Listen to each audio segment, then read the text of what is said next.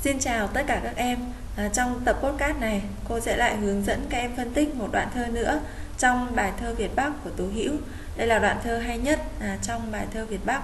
Và bắt đầu từ câu Ta về mình có nhớ ta Ta về ta nhớ những hoa cùng người Rừng xanh hoa chuối đỏ tươi Đèo cao nắng ánh Sao cài thắt lưng. Ngày xuân mơ nở trắng rừng Nhớ người đan nón chút từng sợi giang Ve kêu rừng phách đổ vàng Nhớ cô em gái hái măng một mình Rừng thu trăng dọi hòa bình Nhớ ai tiếng hát ân tình thủy chung. À, Trước hết là cái phần mở bài Các em có thể giới thiệu như sau. Ai đó đã nói rằng những bài thơ hay luôn có cách để tìm được nơi lưu trú trong trái tim con người. Và Việt Bắc kỳ thực là một bài thơ hay. Bài thơ là khúc hùng ca về cuộc kháng chiến chống Pháp và là khúc tình ca về tình cảm của con người Việt Nam. Đoạn thơ sau là những vần thơ đầy ắp nỗi nhớ và nghĩa tình của người cán bộ cách mạng về xuôi dành cho thiên nhiên và con người Việt Bắc. Và sau đó các em trích dẫn đoạn thơ này ra từ câu à, ta về mình có nhớ ta ba chấm, đến câu thơ, nhớ ai tiếng hát ân tình thủy chung và tiếp theo chúng ta viết đoạn văn đầu tiên của phần mở bài thì các em hãy giới thiệu về chiến khu Việt Bắc về hoàn cảnh sáng tác bài thơ và về nội dung của bài thơ. Và sau đó là các em nhớ giới thiệu vị trí của cái đoạn thơ mà chúng ta phân tích. Đoạn thơ trên à, thuộc phần 1 của bài thơ Việt Bắc là một trong những đoạn thơ độc đáo.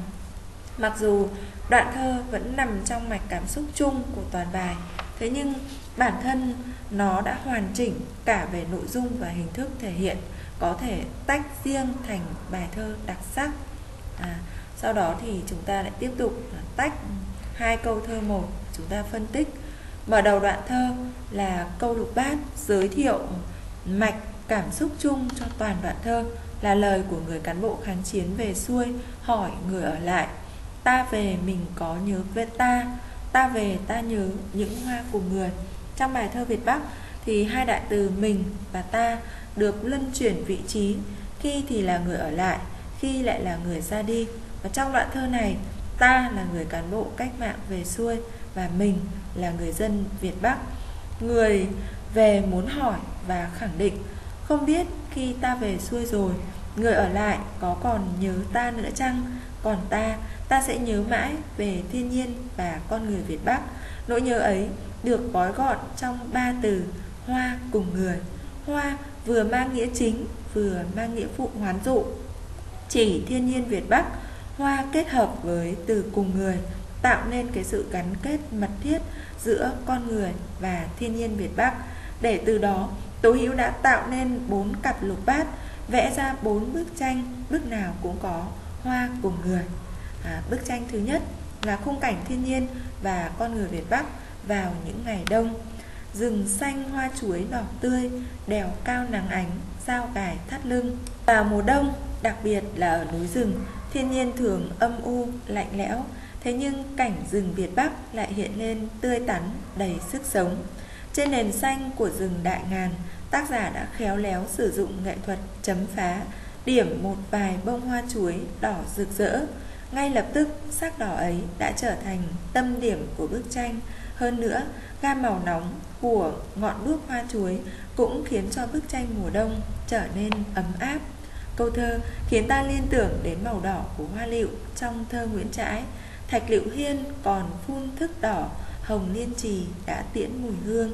Từ liên tưởng ấy, người đọc thấy mùa đông trong thơ tố hữu cũng lan tỏa hơi ấm của mùa hè chứ không lạnh lẽo hoang sơ ờ, u buồn và bởi màu đỏ của hoa chuối rừng cũng như đang phun trào như bó đuốc sáng trong đêm hay tiêm nắng mặt trời buổi sớm sự rực rỡ ấy xua tan bao nhiêu giá lạnh tạo nên bao nhiêu ấm nồng hiện lên trên phiên phong nền sống động của thiên nhiên là con người cần cù, siêng năng, đèo cao nắng ánh, dao gài thắt lưng. Dao gài thắt lưng ở đây thực chất đó chính là hoàn dụ, chỉ người lao động. Và hình ảnh những người dân lao động gài dao ở thắt lưng đi giữa rừng già đã tạo nên một cái cảm giác cho người đọc rất là mạnh mẽ, khỏe khoắn.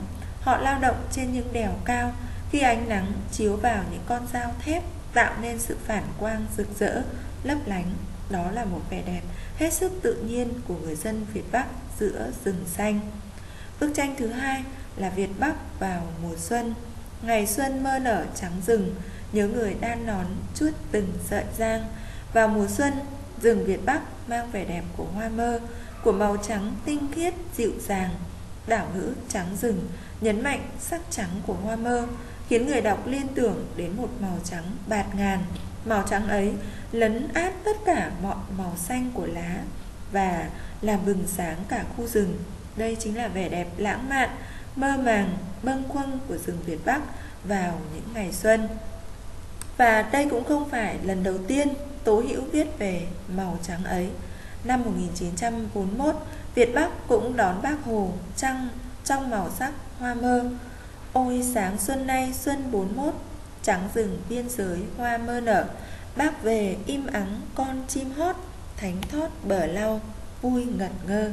À, con người trong bức tranh mùa xuân lại là người lao động bình dị, chất phát, người đan nón, từ chuốt kết hợp với từ từng trong câu bát gợi cái sự cần mẫn, khéo léo, tỉ mỉ, tài hoa của người phụ nữ Việt Bắc.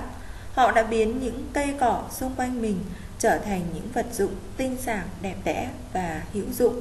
Rõ ràng, hình ảnh người lao động ở đây à, tiếp tục được tác giả nhìn với con mắt ngợi ca. Đến bức tranh thứ ba, Việt Bắc vào mùa hè. Việt Bắc không chỉ có màu đỏ tươi của hoa chuối, xanh ngắt của rừng vào đông, không chỉ có sắc trắng bạt ngàn của hoa mơ vào mùa xuân, nhớ về Việt Bắc, Tố Hữu còn nhớ đến sắc vàng rực rỡ của rừng phách vào hè. Ve kêu rừng phách đổ vàng, nhớ cô em gái hái măng một mình. Phách là loại cây thân gỗ nở hoa vàng vào đầu mùa hè. Loại cây này rất nhạy cảm với thời tiết, chỉ cần nắng lên, cả rừng phách trổ hoa vàng ngay. Phải chăng vì thế mà chỉ cần bản nhạc quen thuộc của mùa hè vang lên là cả rừng phách đã đổ vàng. À, chú ý cho cô từ đổ vàng. Đổ vàng là chuyển sang màu vàng rất nhanh. Từ đổ đã thể hiện cái sự cảm nhận tinh tế của nhà thơ về sự vận động của thời gian, không gian. Chữ đổ khiến người đọc liên tưởng đến những chữ thần tình trong thơ của Nguyễn Du, Nguyễn Bính Rừng phong thu đã nhuốm màu quan san, Hay ngày qua ngày, lại qua ngày, Lá xanh đã nhuộm thành cây lá vàng.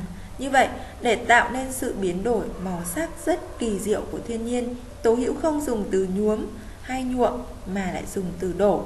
Động từ này khiến cho người đọc có cảm giác chỉ trong một khoảnh khắc, cả một bình màu lớn của thiên nhiên, của tạo hóa đã ào ạt chảy xuống tràn xuống để cả khu rừng ngập trong sắc vàng. Thật đúng như Pautovsky từng nhận định, những chữ xác sơ nhất mà ta đã nói đến cạn cùng mất sạch tính chất hình tượng đối với chúng ta. Nhưng những chữ ấy trong thơ văn lại sáng lấp lánh, lại kêu giòn, tỏa hương. Hô ứng với thiên nhiên đang độ căng tràn nhựa sống là hình ảnh con người đang ở tuổi trẻ trung, tươi tắn nhất, cách gọi cô em gái tạo nên cái cảm giác thân thương, chiều mến như dành cho những người thân trong gia đình. Trong câu thơ, cô đang cần mẫn đi hái búp mang rừng cung cấp cho kháng chiến. Cô hái mang một mình nhưng không gợi sự cô đơn, hiu quạnh mà trái lại rất vui tươi, sống động bởi hai phần chắc bắt vần với nhau, gái, hái đã tạo nên tính nhạc cho câu thơ. Thu sang, khung cảnh núi rừng kháng chiến như được tắm mình trong ánh trăng, huyền ảo, lung linh. Rừng thu trăng dọi hòa bình, nhớ ai tiếng hát ân tình thủy chung. Trăng dọi hòa bình là ánh trăng chiếu sáng không khí thanh bình, nơi chiến khu. Ai đã từng đi qua những ngày mưa bom, bão đạn, đi qua bao đêm trăng quầng lên vầng lửa máu, mới thấy hết sự xúc động trong lòng người trong những đêm trăng hòa bình đó. Vì vậy, tả trăng nhưng người đọc không thấy lạnh lẽo, hưu quạnh mà trái lại đã gợi lên không khí dạo dực đắm say bởi ánh trăng rừng ấy vang lên tiếng hát ân tình thủy chung. Đặc biệt, ở bức tranh này, con người hiện lên không gắn với lao động mà gắn với tiếng hát. Âm thanh này vừa gợi ra không khí của những đêm hát giao duyên, vừa gợi ra được phẩm chất nghĩa tình, sát son, bền chặt mà người dân Việt Bắc dành cho cách mạng. Tiếng hát thủy chung ấy vang vọng khắp núi rừng và chạm tới cõi miền sâu nhất trong tâm hồn người ra đi. Không phải ngẫu nhiên, nhà thơ lại chọn bức tranh mùa thu để khép lại bộ tứ bình của mình. Bởi mùa thu là mùa gắn với những năm tháng lịch sử khi cách mạng tháng 8 thành công, khi kháng chiến chống Pháp toàn thắng, khi Trung ương Đảng, Chính phủ chuyển từ Việt Bắc về Hà Nội. Thế nên, thiên nhiên mùa thu thanh bình, con người thủy chung nặng nghĩa tình. Đây là đoạn thơ vừa sâu sắc về nội dung, vừa độc đáo về nghệ thuật. Nó xứng đáng là đoạn thơ hay nhất trong bài thơ Việt Bắc. Đoạn thơ được Tố Hữu viết với nghệ thuật đậm đà tính dân tộc. Tố Hữu đã tạo ra những câu thơ như lục bát, như ca dao, như truyện kiều, như chinh phụ ngâm mà vẫn mang hơi thở của thời đại. Với kết cấu theo lối đối đáp, giao duyên, cách xưng hô mình ta thường thấy trong ca dao, ông đã khéo léo biến chuyện ân tình cách mạng trở thành giống như tâm trạng của đôi lứa yêu nhau. Đặc biệt, ngôn ngữ thơ vừa giản dị, mộc mạc, vừa cụ thể, sinh động và giàu nhạc điệu.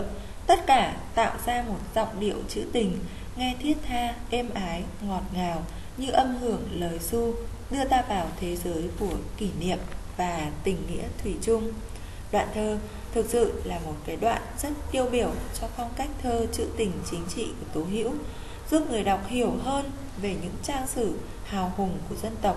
Quả đúng như Tố Hữu đã nói trong cuốn nhà văn nói về tác phẩm, cảnh vật và tinh thần Việt Bắc đã nhập vào hồn tôi, máu thịt tôi, Việt Bắc ở trong tôi. Cảm ơn Tú Hữu đã đem đến cho người đọc một đoạn thơ tràn ngập nỗi nhớ nhung của người ra đi với cảnh vật và thiên nhiên con người Việt Bắc.